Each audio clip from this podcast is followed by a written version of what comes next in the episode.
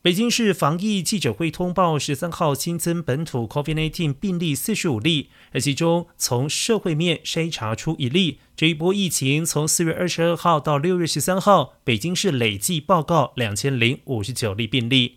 而北京市涉及天堂超市酒吧聚集性疫情，已经累计有二百二十八个病例，疫情仍然处于蔓延阶段。受此影响，海淀区现有的歌舞娱乐、网吧、演出、密室逃脱等两百七十八家场所已经全部暂停营业。